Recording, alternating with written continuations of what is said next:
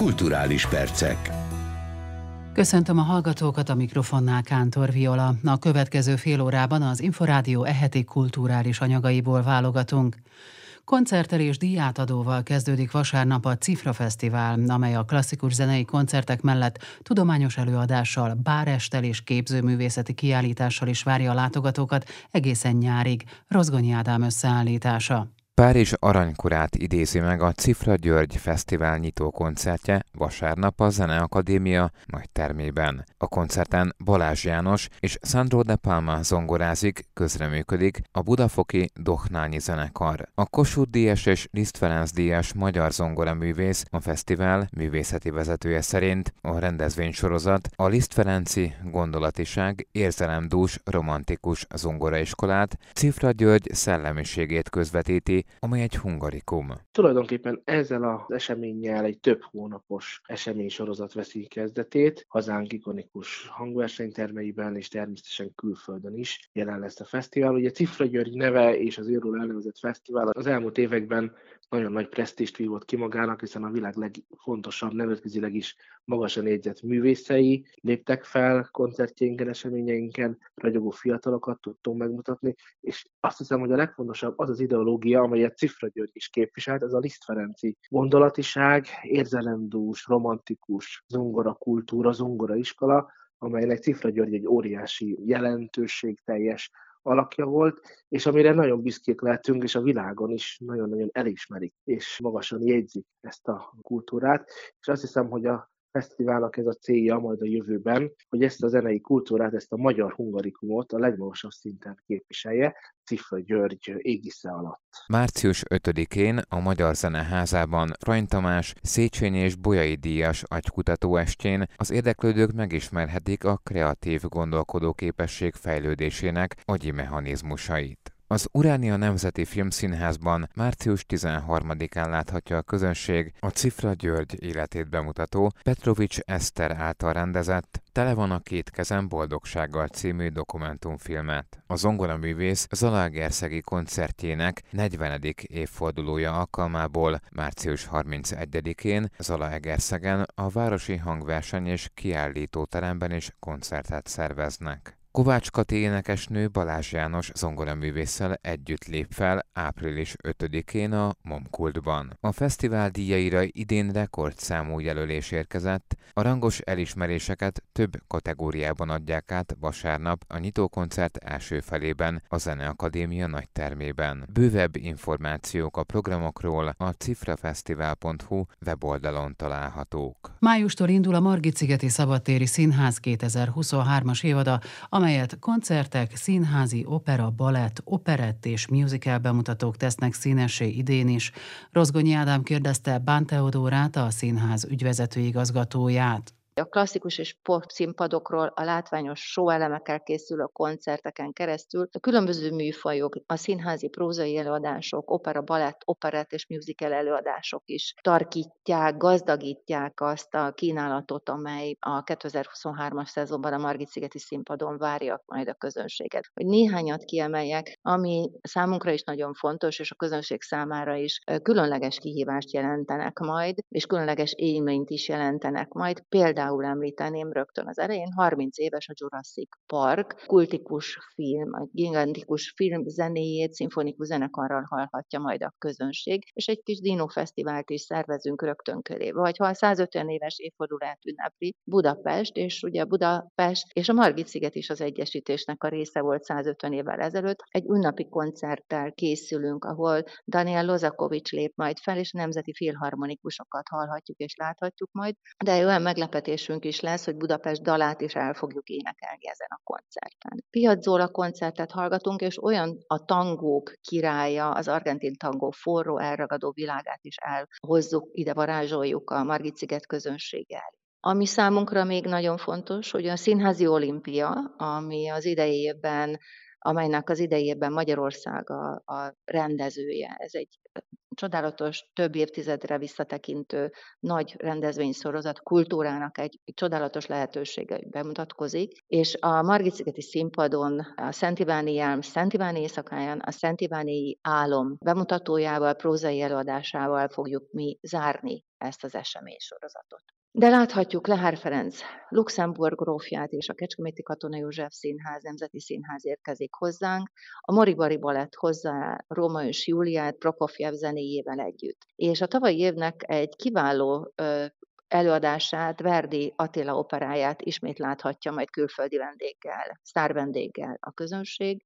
És ami még talán a táncnál, amit így nem szeretnék ebből a felsorolásból kihagyni, Sukisvili a grúz georgiai nemzeti tánc együttesnek a vendégjátéka. Ők néhány évvel jártak itt, néhány évvel korábban jártak már a Margit-szigeten, és közkívánatra hozzuk vissza, ami azt gondolom, hogy mindannyiunk számára nagy öröm lehet. Még egy mondatot talán említenék, ami számomra viszont nagyon fontos, az összes többi mellett természetesen. A Bátori Erzsébet Opera Musicalnek ismét ö, ö, otthona lesz a Margit-szigeti Színház. Ezt hét évvel ezelőtt mutattuk be közösen a Kolozsvári Magyar Operával, én azt gondolom, akkor egy picit a korát megelőzte, a már a műfajiságát tekintve is ez az opera.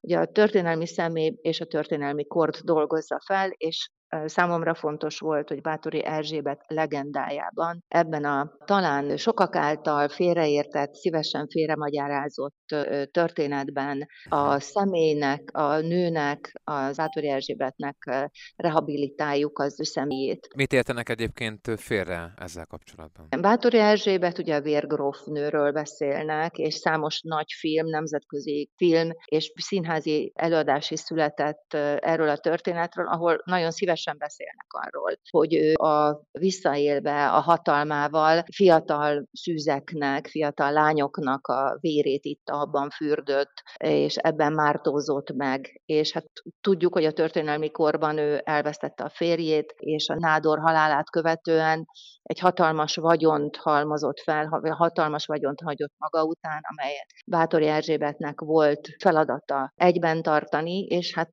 ugye az akkori korban is természetesen, és felelhetjük a történelem különböző időszakaiban is azt, hogy mások is pályáztak volna erre a vagyonra, erre a pozícióra, és bizony indítottak ellene, olyan pert próbáltak ellene kreálni, amelynek nem volt valóság alapja, és mint tudjuk a történelmi könyvekből is egyébként, hogy nem született meg a per, tehát nem volt per, és nem épült fel a vád. Szóval, hogy körülbelül erről szól ez a történet, és egy perjátékot is indítunk majd a bemutatót megelőzően, ami lehetőséget majd a közösségi médiában lehetőséget ad majd arra, hogy itt beszálljanak sokan ebbe a vitába.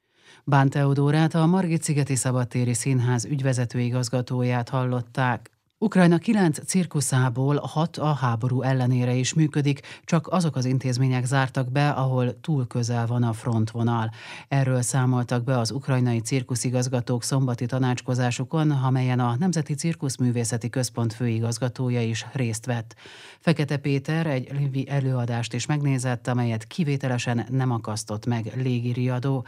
Május végén az ukrán cirkuszigazgatók következő tanácskozását Budapesten fogják megtartani, a riporter Tatár Tímea. A háború kitörése óta különösen odafigyelünk a szomszédunkból érkező és a szomszédunkban zajló artista eseményekre. Több mint száz ukrán fiatal él a fővárosi nagycirkuszban. A jelenleg futó műsorunk, a Jégkirályság és csupa-csupa ukrán artistával van tele. Ennek apropóján, ennek kapcsán rendkívül hálásak az ukrán művészek, és odafigyelnek Magyarországra. Kilenc cirkuszigazgató szereplésével, részvételével egy igazgatói konferenciát tartottak Lvivben, és én voltam a díszvendég, hogy egyrészt beszámoljak a Magyarországon élő menekült artisták helyzetéről, és a Monte Carlo-ban elhangzott beszédemnek a tartalmára is kíváncsiak voltak. Milyen helyzetben vannak most az ukrajnai cirkuszok? Tudnak egyáltalán működni bármilyen szinten is? Hát sokkoló élményeim vannak, meg kell osztanom a hallgatókkal. Képzeljék el a kedves hallgatók, hogy ülünk egy tárgyalóasztalnál, engem felkonferálnak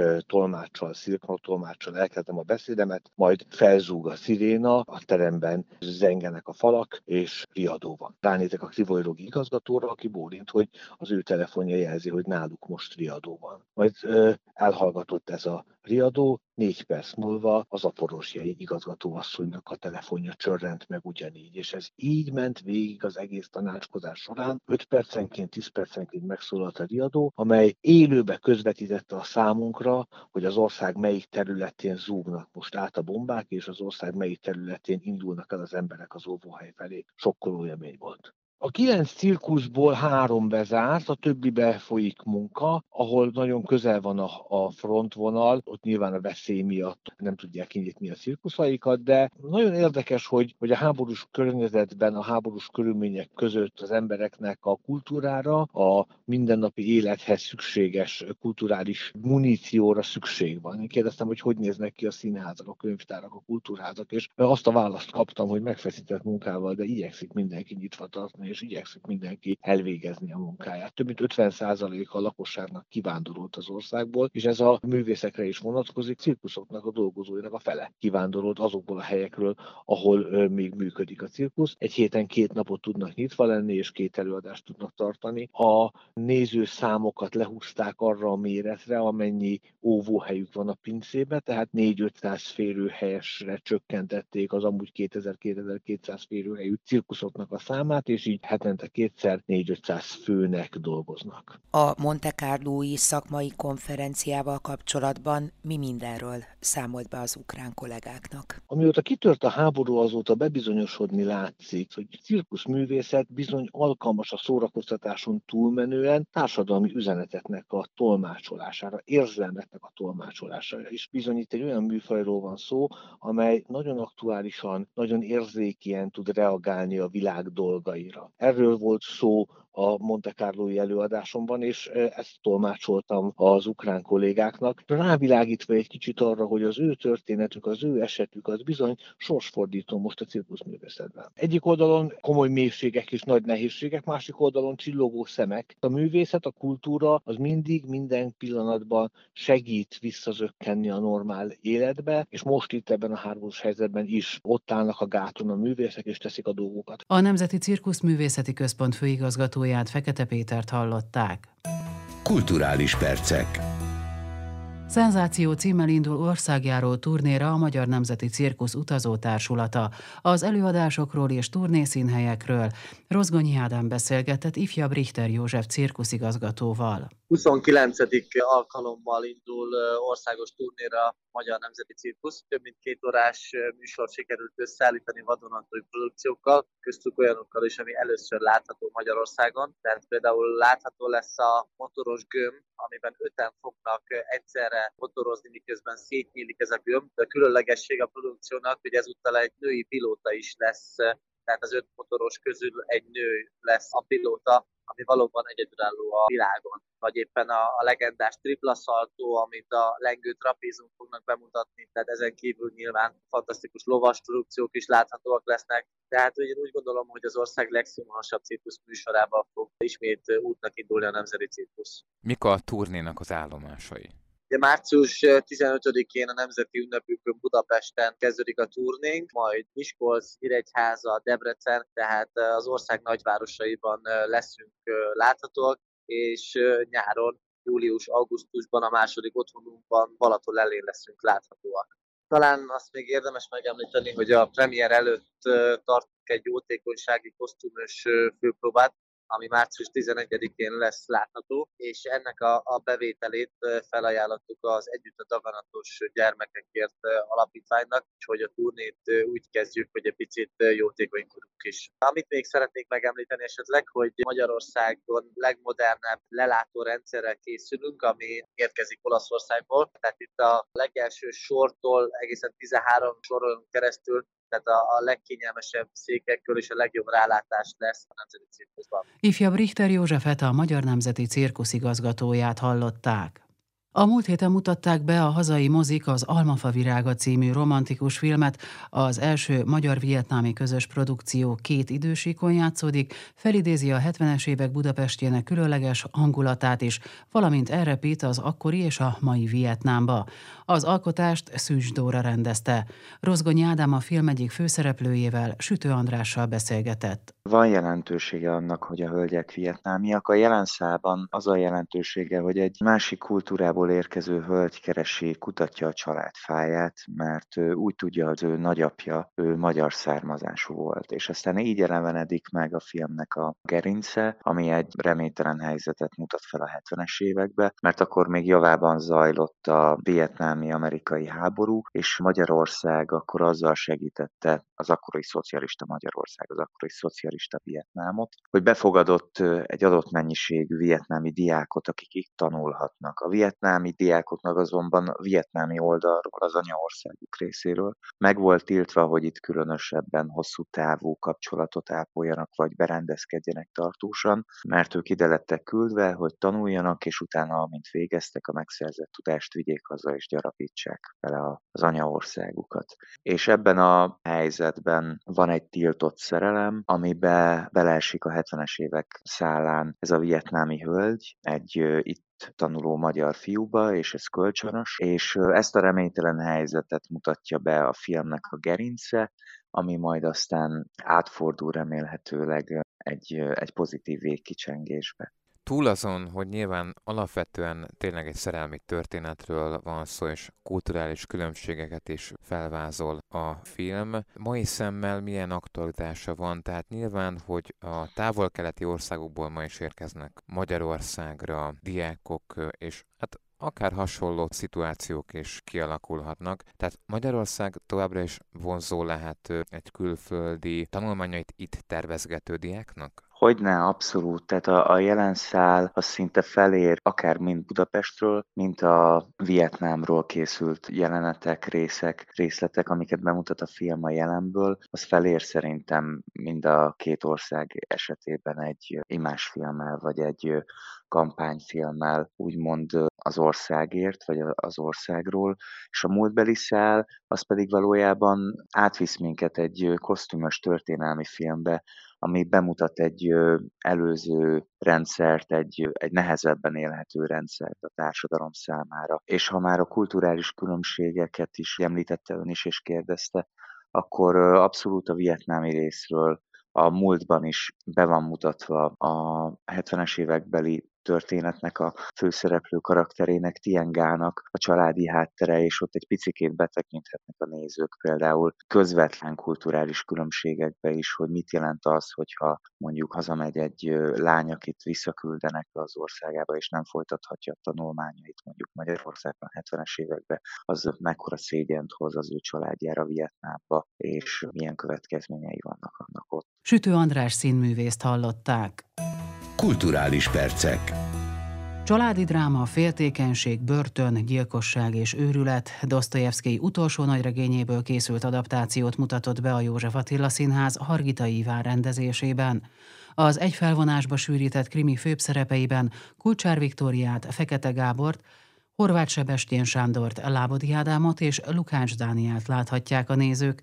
Rozgonyi Ádám Kulcsár Viktóriával beszélgetett a Karamazov testvérek című előadásról talán az egyik legbonyolultabb Dostoyevsky, amit így valaha is olvastam. Olyan lélekábrázolásokkal, olyan hektikus és hullámzó lélekábrázolásokkal, amit talán azt kellene mondanunk, hogy a valóságban nem is létezik, de ezekkel az iszonyatos amplitudókkal, amikkel ezek a karakterek egymásnak feszülnek, ezzel bonyolítják nekünk, mint színészeknek is az életét, illetve nagyon nehéz és szövevényes követni azt, hogy ki hol tart ebben a, ebben a gyilkosság nyomozásában, vagy a gyilkosságban ki mennyire vesz részt. Jól tudom, hogy ön a előadásnak talán az egyetlen női szereplője? Igen, annyira, hogy én magam vagyok, ugye, a két szerepben is. Kátya és Krúsa is én vagyok, úgyhogy én most számos férfival dolgoztam együtt, amit nagyon, nagyon üdvözítőnek találok, mert nagyon szeretem a kollégáimat, és egy nagyon szuper csapattá váltunk így a próba folyamat alatt, egymást támogatva, és nagyon örülök, hogy így, így a, a fiúk között én az egyetlen nő tudok részesen lenni ennek az előadásnak. A hit a keresztény erkölcs az miként kerül szóba